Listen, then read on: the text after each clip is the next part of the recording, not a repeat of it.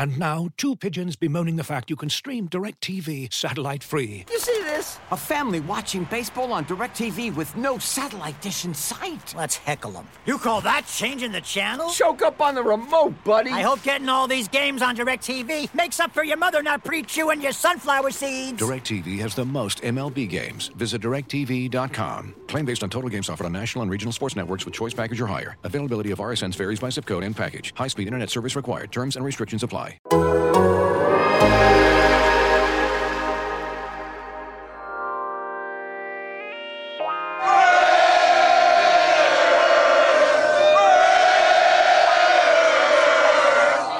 There's been one demand, and that's holding up that Lombardi trophy, period. That's all I care about, is holding that trophy up and holding that trophy up here. The prime thing is you have to win. You have to win. Otherwise, you can't be a success in professional football. You're listening to The State of the Nation with Jimmy Durkin, Vic Tafur, Tashan Reed, and Ted Nguyen on the Athletic Podcast Network. What's up, everybody? Welcome back to State of the Nation here on the Athletic Podcast Network. This episode is presented by BetMGM, the exclusive betting partner of the Athletic. Sign up at betmgm.com using the promo code The Athletic Pod. I am Jimmy Durkin, joined as always by Vic Tafur, Tashan Reed, and Ted Nguyen. Know, we come to you after another sad day for Raider Nation with Tuesday's passing of legendary coach John Madden. You know, a man that really, alongside Al Davis, is is the guy that brought the Raiders kind of into what they became. You know, that dynasty of the 70s and was the coach for their first Super Bowl championship, was the coach for all those AFC title games, all those battles with the Steelers, the Dolphins. And I think, you know, for the larger NFL, was really the face of the NFL for many years in his work as a broadcaster and lending his name to the Madden video game. So for the Raiders, you know, a sad day, obviously. It'll be probably an emotional week again for them this week when they go to play the Colts. And, um, you know, as, as they everybody says goodbye to, to Coach John Madden. Yeah, definitely um, great man. His energy always came through, whether you saw him on TV or in person. Uh, had three phases to his career. A great coach, great broadcaster, and kind of lived on through the video game, and just um, just a guy who uh, you know bled football, loved football, and I came across whenever he talked, uh, either on TV or in person, and just um, a guy who really meant a lot for the sport in terms of its growing popularity over the last 30, 40 years. So uh, definitely a loss for the Raiders, the Raider Nation, but also a loss for the whole uh, football world, really. Yeah, and I mean, I think it really comes through when you just see about how many people are, are commenting on it, how many people have, have, taken the time to you know, share their memories of him, and um, I mean, just he he really touched everybody in the sport. Yeah, I mean, we saw a lot of uh, current uh, Raiders players, you know, tweet out something else that was kind of cool was uh, Mark Davis last night. He uh, lit the torch inside Allegiant Stadium, which is a torch he built for Al Davis. Um, I think he said he, he lit it at, at 6 p.m. Uh, Pacific time, which was you know the original time for Monday Night Football. Um, so it's kind of like an ode to both Al and, and John and um, you know various people throughout the league. Of course, I mean he's an icon. Um, you know, in multiple phases, uh, like I said, we consider his coaching career and then his, his broadcasting career um, as well. Uh, I mean, for a younger guy like me, like I didn't, I was obviously far too young to see John Madden, the coach, and uh, I remember him as a commentator. But really, his, his biggest impact uh, for me was always, you know, kind of the Madden video game. Um, as weird as it sounds, but it was like, you know, for people like me who was growing up kind of in that era, and, and, a bunch of other young kids, I'm sure that was kind of like their way of, of, getting into football a little bit more outside of watching it, you know, playing it and getting more into the strategy of it and learning who the players were and the coaches were, and he was all a part of that, and so you know his impact kind of hit in multiple ways. And uh, you know, I know the, the All Madden documentary that they made it, it broadcast um, on Christmas Day, not not too long ago, uh, on Fox, I believe.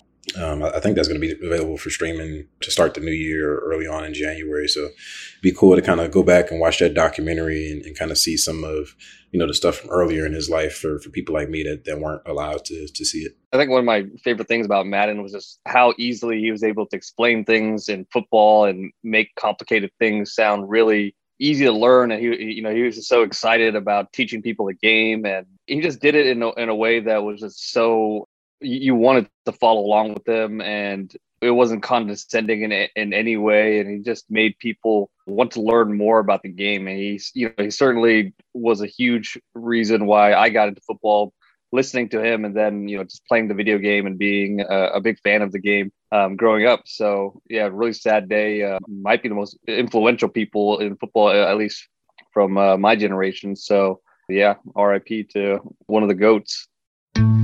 To me, this is where it all starts. You see the you know seven man sled. It's the greatest game in the world. Dick Stockton with John Madden. Hi everybody, I'm Vin Scully, along with John Madden. Pat Summerall here with John Madden. Arms to throw. They pick up the blitz. Has Freeman. And Freeman to the 49er, 25 yard line. Boy, he zipped that thing in there. I tell you, you talk about touch pass. He didn't put any touch on that. He put all the mustard on the brat. And Antonio Freeman is used to catching those. There is the Look big at- turkey. Yeah, and that and that turkey's so big and so many legs that that's a two-man job. Yep. Look look at the size of this turkey. Now there, there is a turkey. You know, we got some legs on there. I mean, here's a leg, here's a leg. Then we got three here. We got three here. Okay, now we have the award, and what we do is every Thanksgiving to the outstanding player, we give the turkey leg award. I want to talk to John Madden, Pat Summerall. That's what I want. You, you got it. Hey, yo, what's up, top fellas? Yeah. Huh? You're up on top when you make Hey, catches man, like that. Hey, y'all know I put on a show for y'all two old heads, man. The, the front seven, the line, and the linebackers of the 49ers just whipped this Ram offense. Oh, here comes an airplane. Holy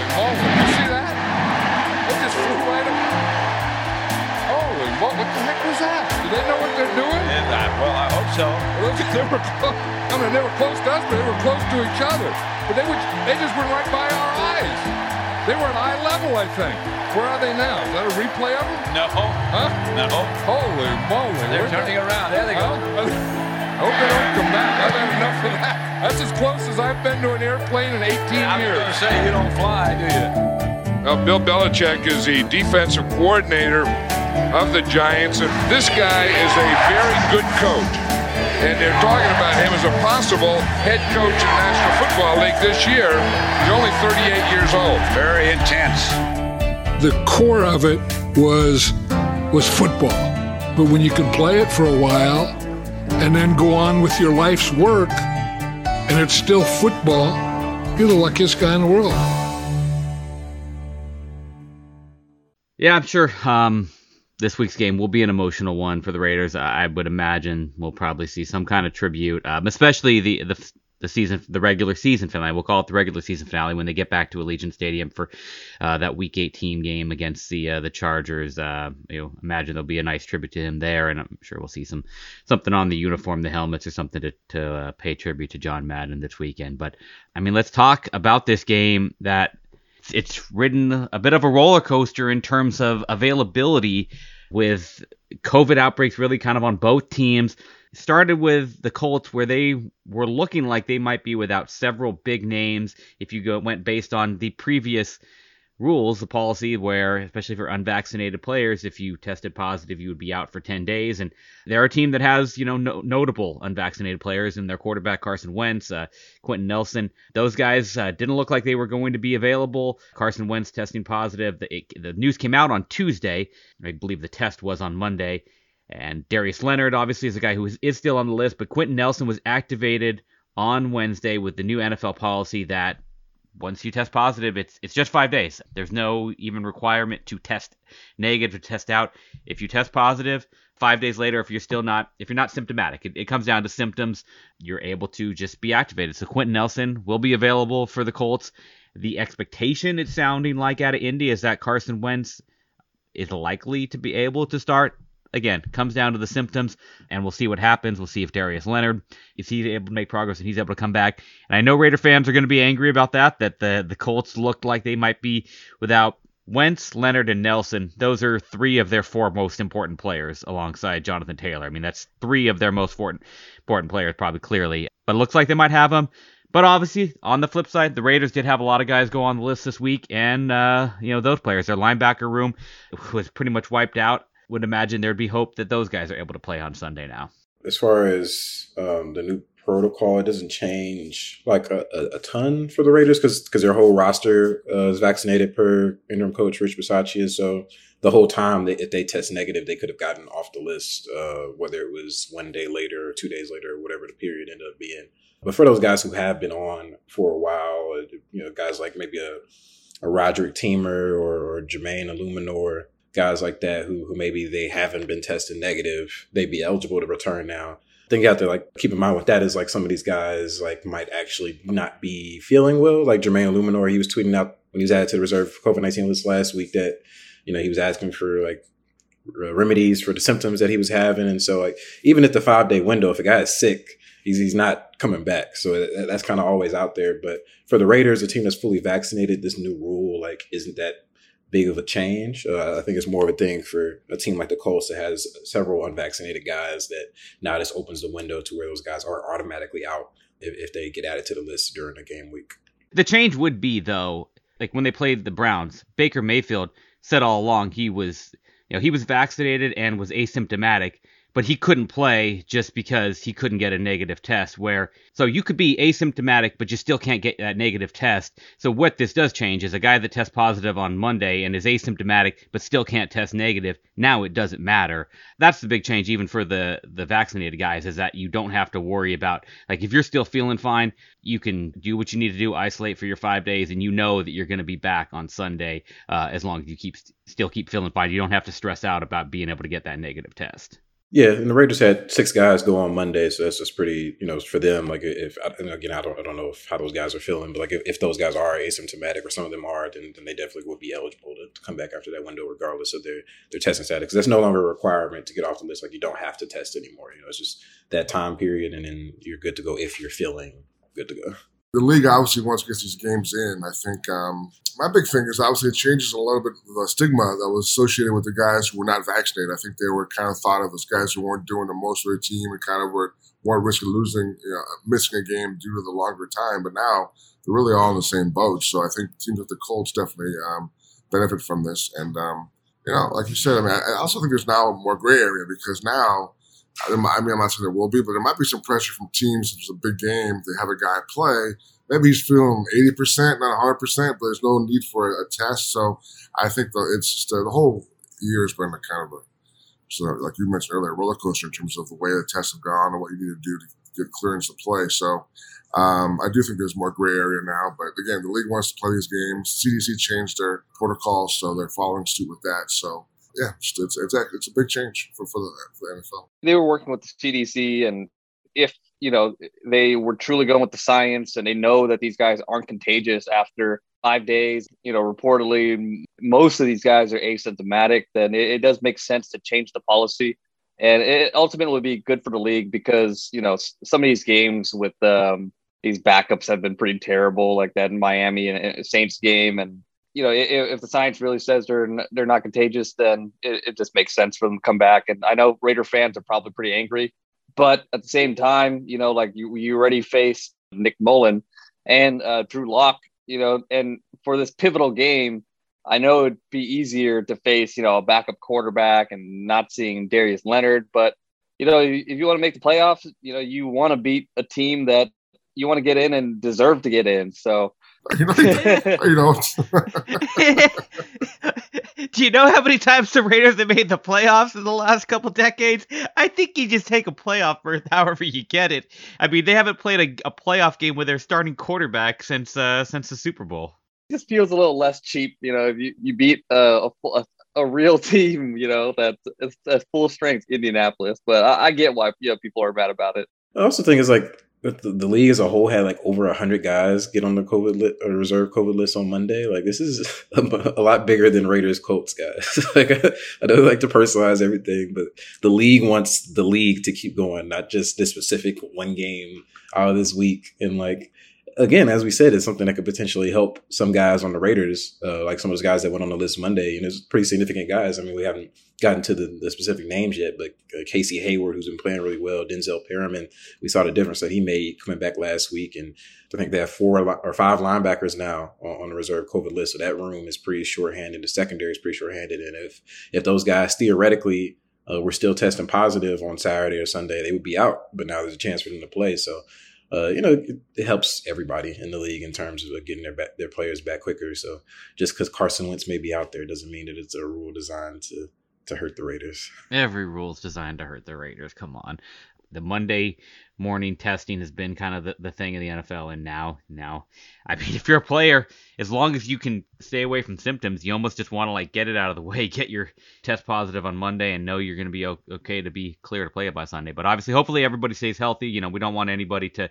That's the thing. You know, you the, the whole point of all the protocols is is to try to keep everybody as healthy as possible, and um, you know, hopefully uh, hopefully the Raiders all stay that way. Hopefully the Colts all stay that way, and obviously we know the impact the the how what's at stake in this game. I mean, the Raiders, two games to go. If they can win them both, they are in the playoffs. And you know, you, the odds of them making the playoffs, if you, you look around, are somewhere in that like 19, 20 percentile range. You know, it, it's funny how for a team that controls their own destiny, they they're still considered to have low playoff odds, and that makes sense because these are not easy games that they have coming up, especially against Jonathan Taylor in that Colts running game now.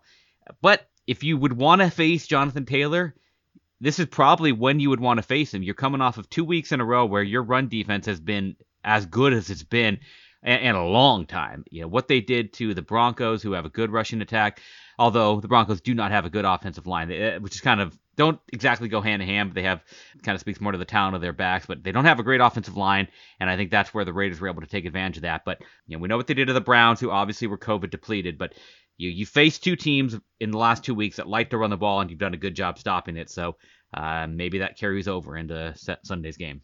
Yeah, I think the big thing would be whether the Colts. It looks like, like we're saying today, Quenton Nelson's coming back. Looks like, and I think uh, Ryan Kelly, their starting center, he had been out with a personal matter. I think he's also expected to play this week. So I think the Colts were without what four of their five starters last week against the Cardinals. So if they're able to get their offensive line back, which is you know one of the best units in the league, I think it'll be a, a little harder to kind of have one of those Broncos tier performances. But I think the goal, you know, with a guy like Jonathan Taylor and the stats that he's putting up this this year is just to kind of avoid him having one of those just utterly dominant games, you know, those 150 plus yards or multiple touchdowns or just going crazy on you. If he has like, you know, low 100 yards and it's kind of a, you know, just kind of pedestrian day for him, I think that's still considered a win. But I, I definitely think this will be tougher than the previous two matchups, um, you know, given the Colts offensive line, the type of back Taylor is. And then also we have to see, uh, you know, for the Raiders, how this linebacker situation works out with, with COVID. Um, if Denzel Perryman isn't out there, if, if Johnathan Hankins, who missed last week, is able to come back this week. So there's a few moving parts. Um, just kind of seeing, uh, you know, who's who's available in the trenches on both sides. Rewatching that Broncos game, Darius Philon was huge in that game. He, he, he was so disruptive. There were times where he did a quick little swim move and got right by the center and was was in the backfield. You know, I, I don't think that kind of stuff happens against the Colts offensive line like you guys said, it's going to be a huge, a different challenge facing this type of offensive line that's a little more power based that can move guys around too. So getting Hankins back will be will be pretty big, and just playing solid team defense. You know, I don't think that we're going to see the type of dominating performance we've seen the last two games against the Colts, but you got to hold, you got to stop the explosive runs. You can't let Taylor, you know, run have a 60 yard run on you. That that that's the big thing. If you could keep him kind of inefficient or you know keep them hopefully below five yards of carry and get Wentz into some third and longs. I think you can pressure him to, to mistakes. This line is not as good as pass blocking as they are in run blocking.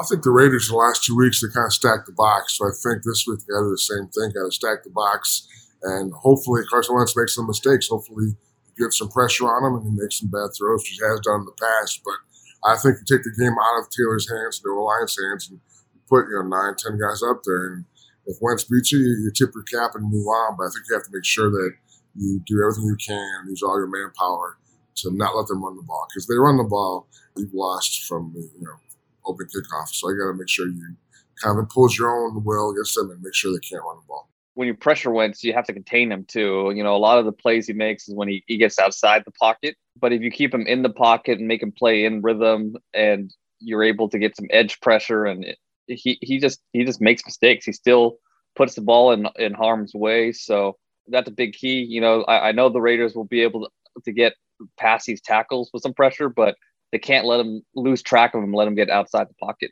Obviously, another big key for the Raiders, you know, as we record this Wednesday morning, we're kind of waiting to see what happens at Wednesday's practice, where Darren Waller, maybe, you know, maybe he might be able to get back out there. You know, I think they expressed some maybe muted optimism that there was some chance of that happening. He's been out for a while, and, and they've obviously missed him on offense. It does seem like he's making some progress. Maybe not the, amount of progress Raider fans want to see, but it seemed like Rich Bisaccia, and talking to him about him on Monday, definitely said that uh, there's hope. It's optimistic. He can get out there today at practice. I think they're they're trying to get him out. Obviously, they need him. They want him, and they don't want to rush him. But it does seem like there's a chance. Whereas in the, in the past few weeks, maybe it seemed like there was a, great chance of him playing. Yeah, it's been kind of interesting. Like they've, even though he hasn't been practicing, they, I think the last two weeks they listed him as doubtful. So I don't know what. I'm, I'm, assuming he went from just being out to being doubtful. So he's making some sort of progress. They've been very uh, under the wraps with details, but basically it sounds like he's, he's trying to get his explosiveness back without having any pain that goes along with it, making cuts, sharp movements. I mean, obviously they don't want you know, especially this late in the season, have have him go out there and suffer some kind of you know, serious knee injury that could carry over in, into next year. It just wouldn't be worth it, even with the things that they have on the line. So I know fans probably a little frustrated, but big picture, you know, if Darren Waller, you know, misses a, few games at the end of the year compared to maybe getting into some time next year, I think you take that.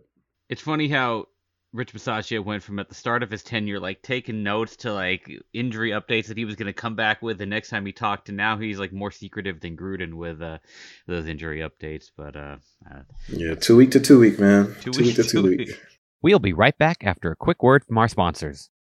Looking for an assist with your credit card, but can't get a hold of anyone? Luckily, with 24 7 US based live customer service from Discover, everyone has the option to talk to a real person anytime, day or night. Yep, you heard that right. You can talk to a real human in customer service at any time. Sounds like a real game changer if you ask us.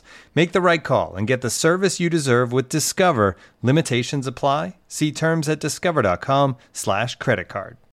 Victorinox, the makers of the original Swiss Army knife, have been a reliable companion for life's everyday challenges, mastering functionality, innovation, iconic design, and uncompromising quality with its products. The Victorinox Swiss Army knife provides you with all the things you don't think about until you need it tweezers, a screwdriver, and even a corkscrew. With the Victorinox Swiss Army knife, you can be prepared to master everyday life. You can find Victorinox Swiss Army knives at Dick's Sporting Goods. As you've probably heard by now, we've teamed up with BetMGM this season. We'll be using BetMGM lines to make all of our picks, and we'll have special offers for our listeners each week. If you haven't signed up for BetMGM yet, use bonus code The Athletic, and you'll get a one-year subscription to The Athletic, plus up to a $1,500 first bet offer on your first wager with BetMGM. Here's how it works. Download the BetMGM app and sign up using bonus code The Athletic. Make your first deposit of at least $10. Place your first bet on any game and claim your voucher for a one-year subscription to The Athletic.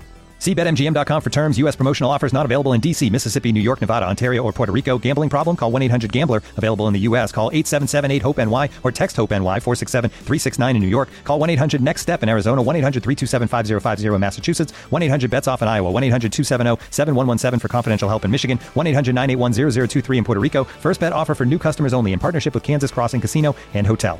Don't forget, if you haven't signed up for BetMGM yet, use bonus code The Athletic, and you'll get a one-year subscription to The Athletic, plus up to a $1,500 first bet offer on your first wager.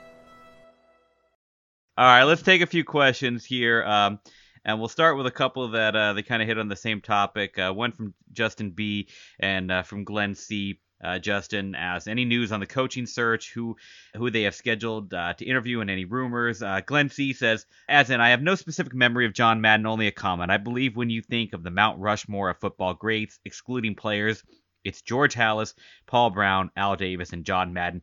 It's for their work in making the game it is today. Uh, but his question is: says the Jaguars are already lining up their coaching inter- candidates to interview. Do you believe it's right for Davis to wait to do the same?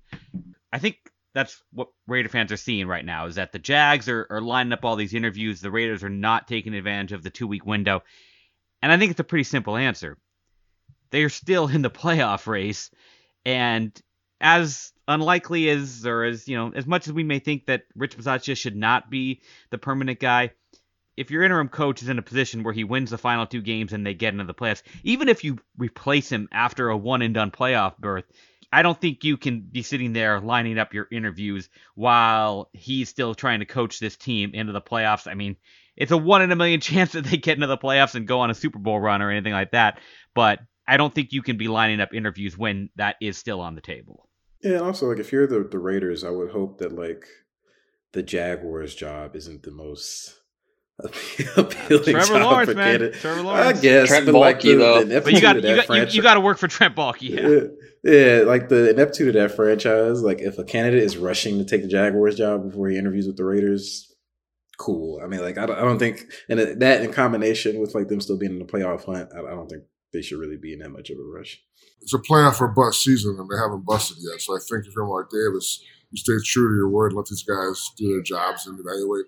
There's, there's no real rush. I mean, I'm sure Mark has a list of guys in his head who wants to talk to, and that list is not going to be impacted by the Jags search or by doing it now versus in three weeks. So I think you wait, you give your players a chance to like win for this coach they like or, or the GM and see where it goes. But yeah, I, I think there's um, I know a lot of national people are reporting about dude, this guy that guy and here's doing this, but that's just you know they're looking for clicks. So I just think it's uh, we'll wait, we'll wait and see what happens this week. Well, if they're if they're eliminated, and then, then we'll go from there. But I, I know Mark Davis has a list of guys in his head, but uh, he's not going to act on it until the year is officially over.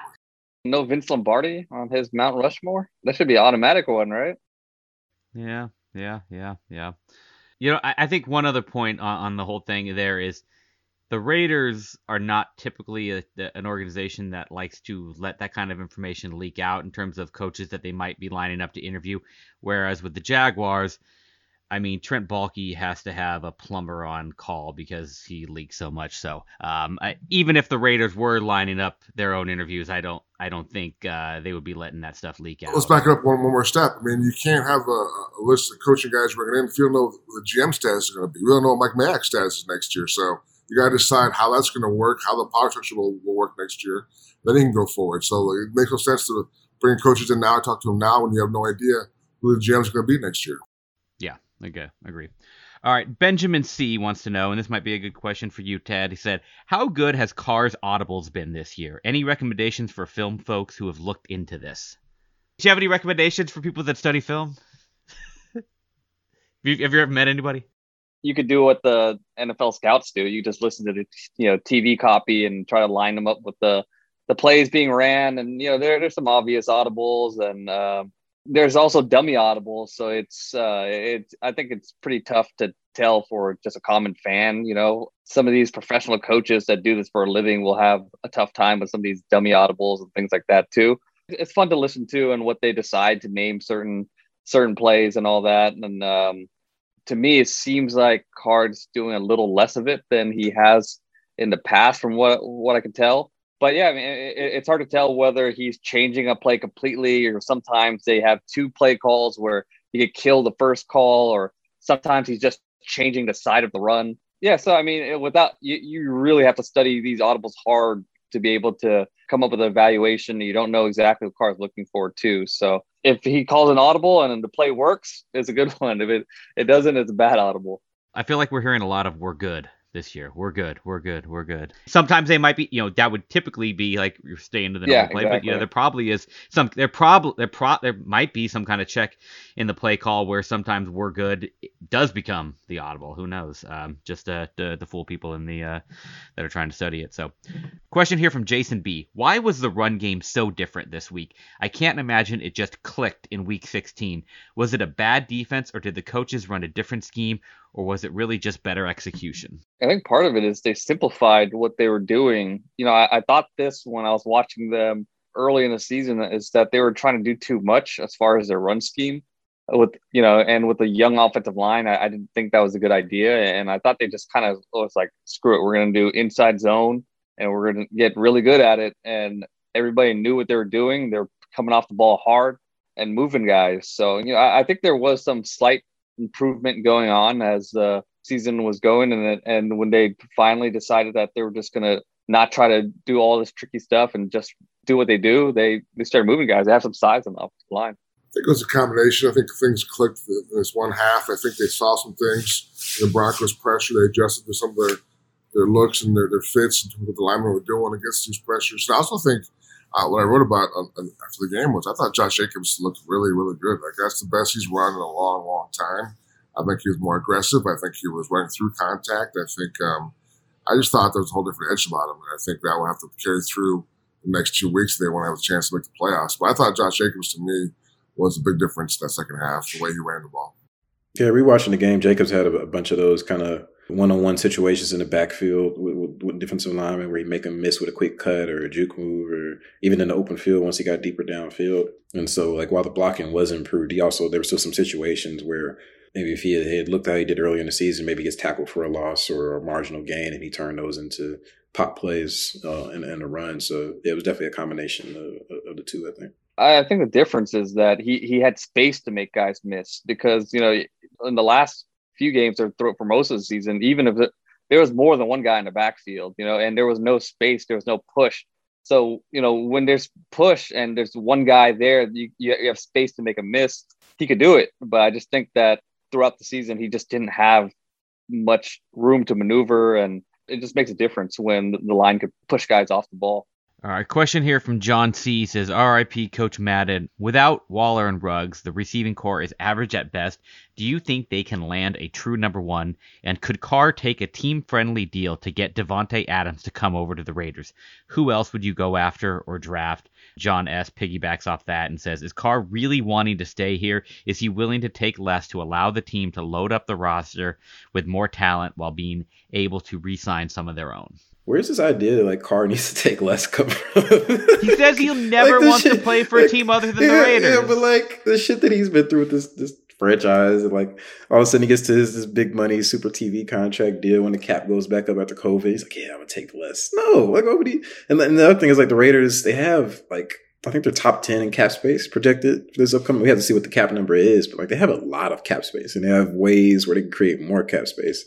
So I don't think they necessarily need Derek Carr not to make QB money in order to sign some of these guys. Also, anyway, uh, when it, when it comes to like the number one wideout, I think that's definitely, you know, going to be a, a priority for them this offseason. I mean, they, they, obviously they thought they, they had one, and it looked like they did have one, obviously, until what happened with that situation. But uh, there, there are some attractive free agent this year. You know, Chris Godwin is, is, a guy that comes to mind. I don't know if he's a true number one, but and he's obviously uh, going to miss probably a good chunk of next season. Yeah, Davante Adams, and uh, even though he's not having the best season this year, a guy like Allen Robinson, who we've seen perform well before. So there'll be there'll be veteran receivers out there. I think that may be this is another. I mean, every it seems like every receiver class is deep now, but there aren't as many you know dominant, clear cut first round prospects uh, this year. It's kind of like a bunch of guys mixed together. So I mean, if there's a guy that they love in the draft, sure, but you know if they do want to go out and get a receiver, it does seem like it makes more sense to get get more of an established veteran who's who's shown themselves, and they should have the money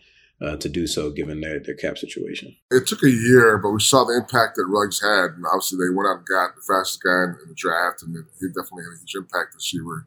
And they kind of give their offense a whole different look. So I think it's if, if I'm them, it's like you know what we got to do it again. We got to get another guy next year in the draft who's a very fast guy who can make plays and get you know offense that that, that, that punch it needs. So I think it's uh it's pretty simple in my mind. That definitely in that mid first round or maybe it's if I don't it's a guy second round, but maybe mid first round, you get like you know the most impactful, uh, fastest receiver.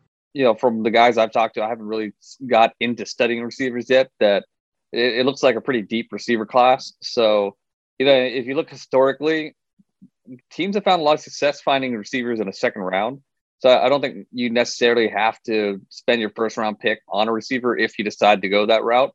So you know, you, you, there's potentially some second round guys, especially in a deep class, that the Raiders could look at. And you know, obviously, the dream is to get Davante Adams and reunite him with with Derek Carr. But I, I just think if Aaron Rodgers decides to stay with Green Bay, I just don't think there's any way that he he leaves Green Bay because they have such a good connection over there, and you know, it's just a huge part of why he, he's so productive. That um, yeah, it's hard for me to see him, him leave unless uh, they decide to move on from Rodgers.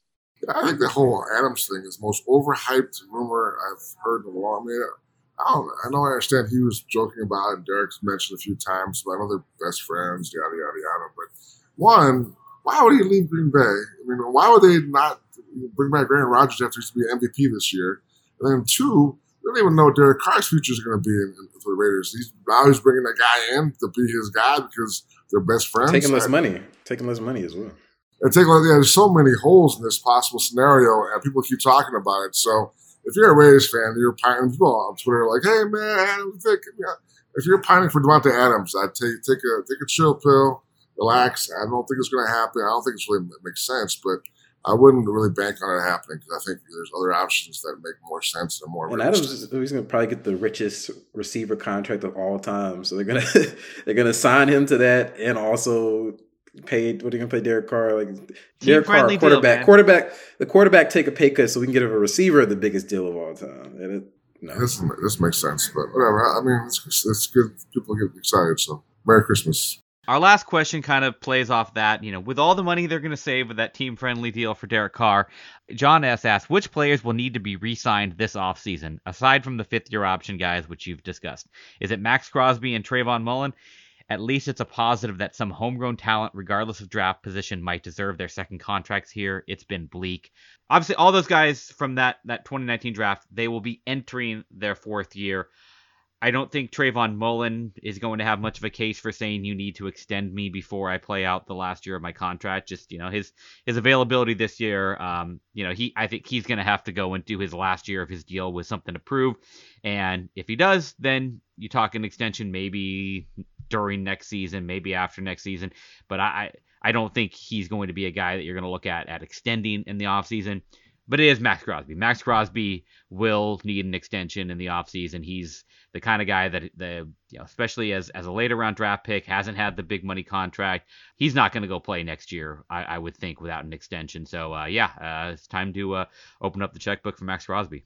Plus, about Hunter Renfrow. Hunter Renfrow also is. I mean, he just matched uh, you know Tim Brown and Jerry Rice for like the number of catches he has this year. So I just think he's a guy who he's not going to demand more money, but I, they love him. He loves it here, so I imagine they make something work out long term pretty soon with him also what kind of money for a slot receiver? What do you think? Is that is that twelve million? Is that?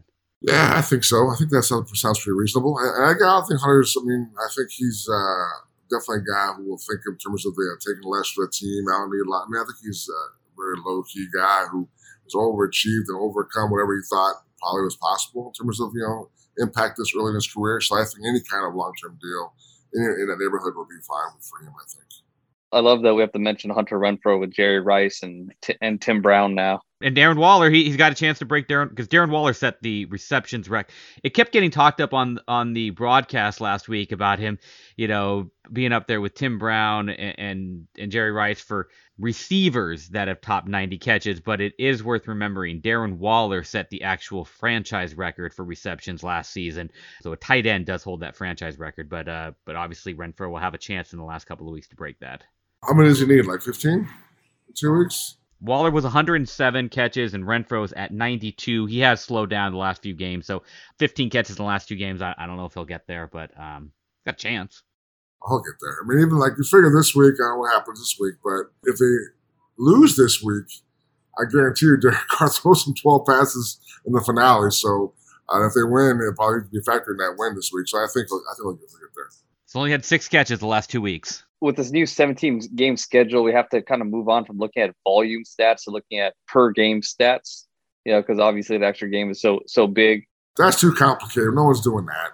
Renfrow needs to break Waller's record this week. He needs 16 uh, catches against the Colts. Uh, it, it, makes sense. It's logical, but no one's going to say, yeah, he has a record of 8.3. No one's going to do that. I mean, it's just, uh, it's just uh, but you're right. But that's just the way, that's the way life works you don't want Renfrow to be this productive again, you know, because obviously he's a very good receiver, but you don't want to run your entire offense through Hunter Renfrow. So hopefully, you know, in the future you get a, a number one, you get Darren Waller back, and you can spread the ball out. But you know, like I don't think your offense could, is going to be scoring a ton of points if you're just like throwing to Renfrow 20 times a game or whatever the number is. I think another guy maybe they could look to. I mean, obviously they should want to resign Casey Hayward. I would say from what he's he's shown this year, he was on a one year deal. And outside of that, I mean, I, you know, it's kind of he's kind of similar. It's not not really the same as Trayvon Mullen, but but Darren Waller, you know, he's on a very I would say team friendly deal for what we've seen from him as of late, and so maybe maybe he's a guy that tries to leverage his way into a pay raise. But again, you know, with him not playing quite like himself this year and, and having some injury issues, maybe maybe that's something for for further down the line. All right, so I'm looking up uh, over the cap does their uh, valuations, what what these guys uh, what they va- say these guys are worth. They have Hunter Renfrow worth 8.7 million. So uh, you know maybe you can get him like you know, four years, 36 million or something like that. Probably not. You know, maybe four years, 40 million, something like that, or maybe around the 10 million a year. That that wouldn't be too bad. For Maxx Crosby, they've got his valuation at 26 million, and uh, I mean, everybody freaked out when uh, when Khalil Mack was going to give the Raiders two guys making over 20 million, but uh, I, I mean, at minimum, Maxx Crosby's going to want you'd think 20 million, and and I mean, I would think he's he's talking in that 25 million dollar range. He could be talking about a four-year, hundred million dollar type contract. Yeah, I mean he's he's leading the league and he's leading the league in pressures, and he's turned out to be like a league average run defender. Like so, if you're arguably the the most productive pass rusher in the league and you're a solid run defender, that's a, probably like a top ten defensive end, and top ten defensive ends get twenty five million dollars usually. So I mean, it makes sense. Yeah, I mean, especially his. You look at his cap number this year is 1.04, 1 million and 45,000, like 1.045 million. Um, that's the beauty of drafting a guy in round four and having him uh, be as good as he is. I mean, he's going to make like you know 3.3 million over the first four years of his contract. So, especially when you're in that position, you're, you're going to want to get paid with this contract. The other guy we mentioned, Casey Hayward, his OTC valuation 16.3 million he's had a good year. I don't I don't see the Raiders paying up 16.3 million for uh, for him at, at his age, but um, it would be nice to find a way to bring him back. Well, it'll be funny because he obviously didn't get much of a, a, lot of bites in free agency. That's why he was able to come here in the end. So I wonder if that will change now. Will teams look at him differently? Will he be like he's a year older? Obviously, had a great year, but um, I don't know, man. Is he going to be a guy that teams all of a sudden didn't like that much last year. Now, like, oh, we got to have Casey Hayward. So maybe you get a, a decent deal there for the Raiders. Maybe bring him back because he likes it here. Obviously, played well. Again, though, so much up in the air with uh, you know with the coaching staff and Gus Bradley. I mean, I'd say they're, they're closely tied. So if Bradley's not back, they want to come back. So a lot of these questions will have to answer like in the coming months. All right, guys. Well, let's make some predictions for Sunday's game. Raiders heading to Indianapolis to take on the Colts that we think will probably end up with Carson Wentz back, but if not, uh, it could be Sam Sam Ehlinger, Texas legend. I was excited for a minute when our colleague Zak Keefer uh, had had said that they were uh, there were some talks about giving Philip Rivers a call, and it's like Phil for for entertainment value, like not not based on greatness, but just for entertainment value, he's probably one of my favorite NFL quarterbacks of, of all time to watch. Just to be, because you don't know what the fuck's gonna happen. Like he's he just he could just do some crazy stuff. He could he could do some great stuff. He could do some crazy stuff. You know, I think Vic and I we we definitely remember that one game where the Chargers just came into Oakland and said. Yeah, we don't trust the the Raiders secondary. I'm just gonna drop back and just heave balls down the field all game, and Raiders got a few interceptions. They hit a few big plays, and I don't even remember who who won that game, but I remember just Rivers was just like, yeah, I, am just it's just gonna play Yola ball all day, and he, he's fun to watch. But that's not gonna happen. But probably Carson Wentz. Um, they will have Quenton Nelson back. We'll see about Darius Leonard. Would assume he is able to get back. But uh, all right, Raiders. Uh, if they can get all their guys back, uh, what do we think? Uh, I think if the Colts have Carson Wentz, and it looks like the offensive line is pretty much coming back together. Uh, Darius Leonard's coming back. I think I view it pretty much how I viewed it before this week, which was this is probably where hope comes to an end. And well, not technically, because they'll probably mathematically still be in it even if they lose this week. But I don't think they can beat the Colts without the Colts being COVID shorthanded, which it seems like they're not going to be anymore. So that's Jonathan Taylor. Uh, I know, you know, the run defense has been improved. I think the combination of him and his Colts offensive line is just different. Carson Wentz, uh, he's really cut down on the turnovers this year. Um, I know we, we remember his, his disastrous season last year with the Eagles um, and how he's looked in, but he's done better at protecting the ball and not making those game breaking mistakes. And their defense, you know, has been one of the most adept at, at taking away the ball this year. I think they're like top three in turnovers for us, and the Raiders have really struggled with turnovers as of late. And so I think if those turnover issues continue uh, with how the Colts run the ball, uh, I think the Colts end up pulling pulling away with this one. Yeah, I think the defense, uh, you know, they bailed out Derek Carr the last couple of weeks. I think uh, the offense is, is uh, shorthanded.